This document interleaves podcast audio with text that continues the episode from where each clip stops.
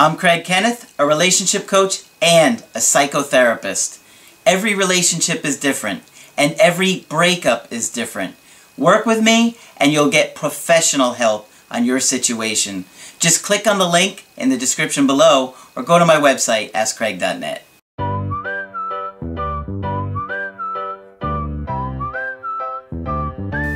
Hi there, I'm Coach Craig Kenneth, and in today's video, I'm going to be talking to you about they quit responding to me.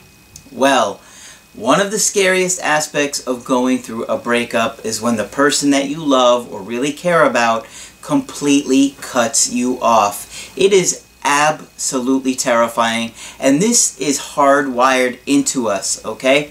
You have to understand that the way human beings are built is that we attach to the people that we care about and we love, and we bond with them, and it causes us to feel safe. So, when you feel disconnected from somebody, it triggers this separation anxiety in us that literally causes us to feel like we're going to die without this person.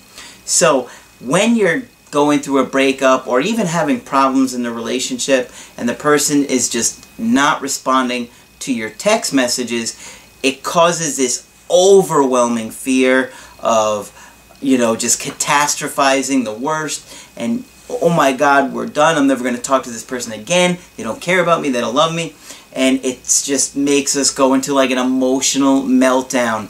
And sometimes when that happens, you guys will just continue to reach out and continue to chase them and makes the situation much worse because you know you're going through this physical pain like this disconnect literally causes us physical pain and that pain just prompts us to say to ourselves and uh, kind of rationalize in our own mind, I've got to reach out. I've got to reach out. And, it, and we just get to a place where it becomes so irrational and illogical that we just can't seem to stop ourselves. It's very, very difficult to go through that.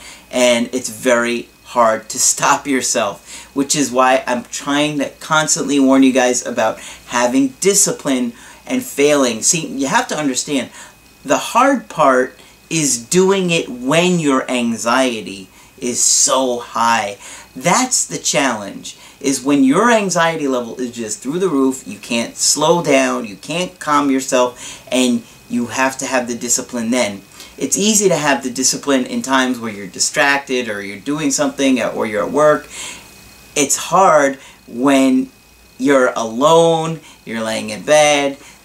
Stay away from the alcohol because that can make you lose emotional self-control there. It, that anxiety keep, comes up and your body can't keep it down any longer. But it's a very challenging time to go through a breakup and if your ex is not reaching out to you at all and in a lot of cases they're not, it just makes us feel even worse. So I know that there are some coaches that advocate for pushing through that just keep reaching out. Send a text about something familiar that uh, you guys had together or something in common that you have.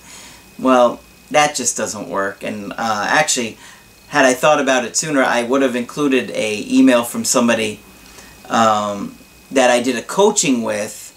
Uh, I think it was Thursday or Friday of this week, who reached out to his ex, and she didn't respond. And so he was desperate and he decided he wanted to reach out regarding their dog. Didn't respond. And he's like, I don't understand how she could be so cold. I don't understand how it, you know, this is about the dog. How could she do this? That's what happens. And, you know, a lot of times women especially become like the ice wall in the Game of Thrones where they're just, psh, nothing is getting past. They are not letting you think for one second they're going to change their mind because at that point, in that point in time, they don't think that they're going to change their mind, okay?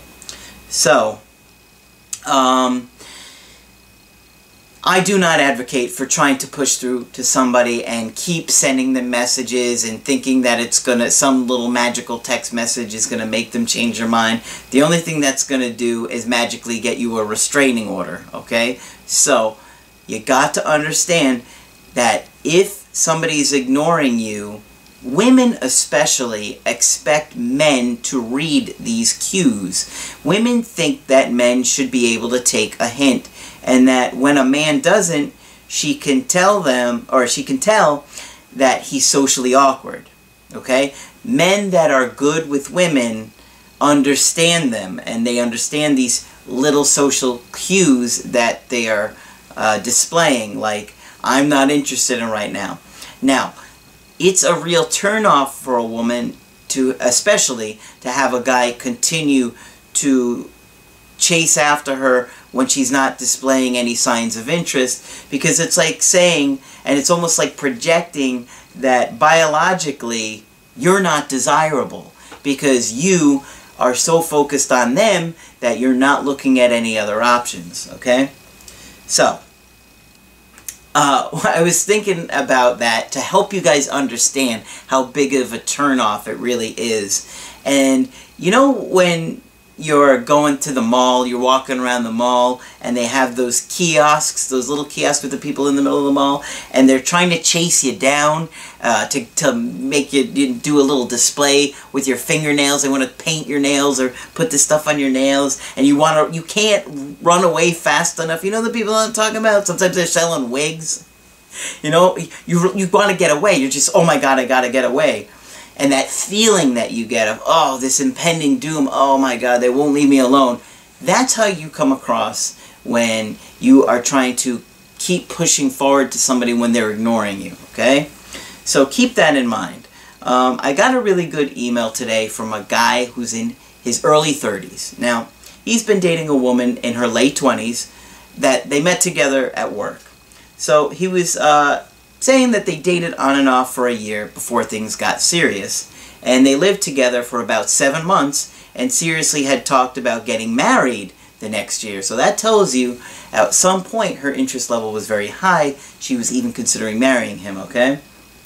So he was telling me about her family and he said that she had a strict mom when she was younger.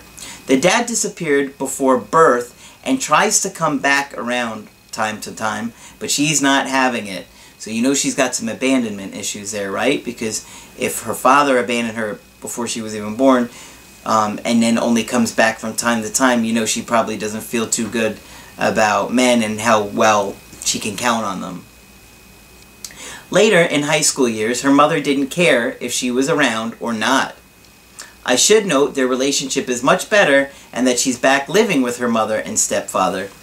But the important part is the childhood, and it doesn't sound like it was very good. We had been bickering back and forth for a week or so. We got in an argument about working so much.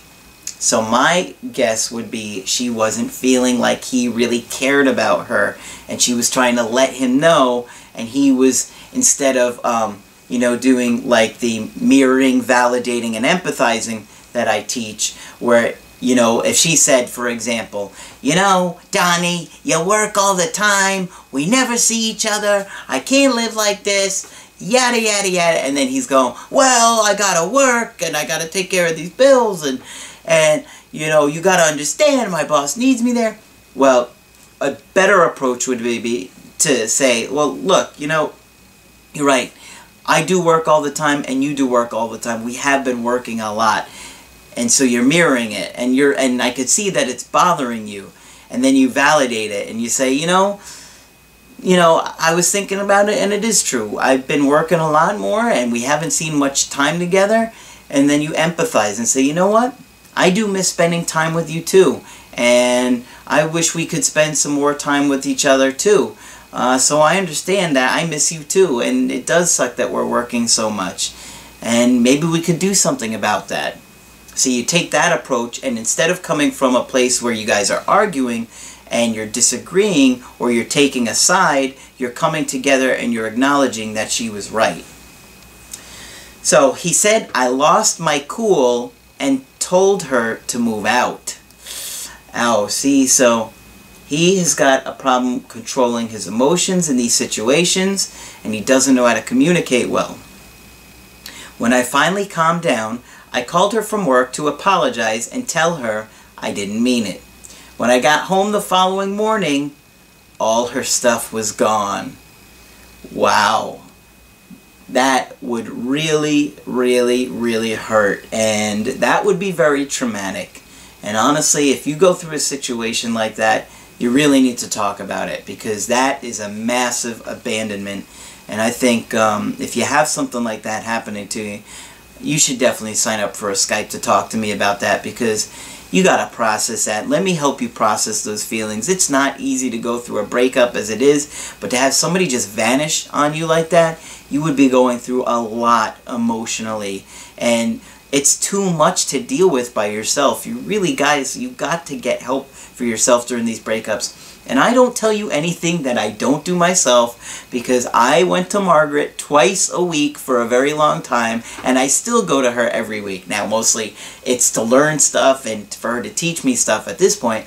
Um, but when I was going through a difficult time, I really needed to process it. And you guys do too.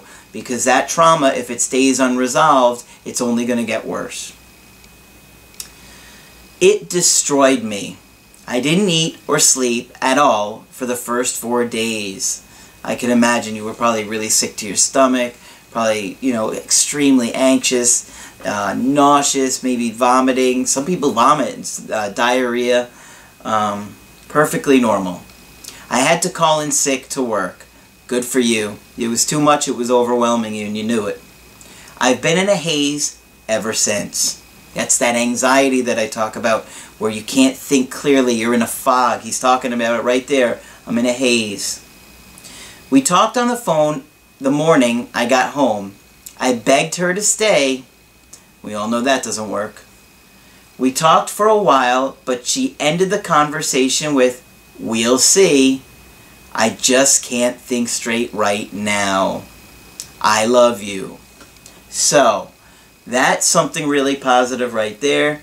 Um, she's still telling him she loves him. She's still saying, in a way, she's attached. So that's a good sign. In her eyes, the biggest problem in the relationship were my moodiness and having to walk on eggshells around me. So that tells me she didn't feel safe with you. Just like I explained earlier with the mirroring, validating, and empathizing, you really have to be able to do that. Guys, I cannot tell you how important is. It is one of the most important skills that I teach. And I cover it in the video, The Reason Couples Argue. You've got to understand that night and day if you really think you're going to have a shot with your ex because that whole communication system will teach you to communicate with a partner where they feel like you're on their side from the get-go. Relationships need safety. Without safety, it literally causes us to feel separation anxiety and physical pain. Oh, I was never physically violent, but say hurtful things before I can even wrap my head around the situation. Well, like I just said, um, saying things can cause the other person physical pain as well. It's not just hurting them with physical, like if you hit them or slap them or something like that, or push them or whatever. That causes physical pain, obviously, but words do also. I've watched some of your videos, and the ones about anxiety and that behavior fit me pretty well. So that gives me something to work on to better myself. Absolutely. You have got to have emotional self-control at all times. And like I tell you guys, you must make someone feel like they are free. In a relationship, you must love them in a way that they feel free. Because if they feel trapped or they feel like you're controlling them, it's only going to make them want to run away more. I'm looking for advice on getting her back. I still want to marry this woman. What advice do you have that will give me my best chances? I've been on no contact for 12 days now. She quit responding to texts, so I didn't want to keep chasing her if she wanted to be left alone. Well, I don't know how many times you texted her before you finally figured it out that she wants to be left alone, but I'm glad you finally did it because you're just making the situation worse. I mean, if somebody's not ready to talk to you, why are you going to keep forcing them? Well, you're trying to do it to soothe yourself and that does not display any kind of, of security or of confidence and it is a massive turnoff. You've got to have self-control. That's why I'm always saying you have to have discipline or fail. It's not about having discipline during the easy moments. It's about doing it in the hardest moment where you could possibly imagine. If you don't do it, I'm telling you right now, it's going to make the situation worse because I see it every single day. Okay? So you need to leave her alone. You need to work on yourself.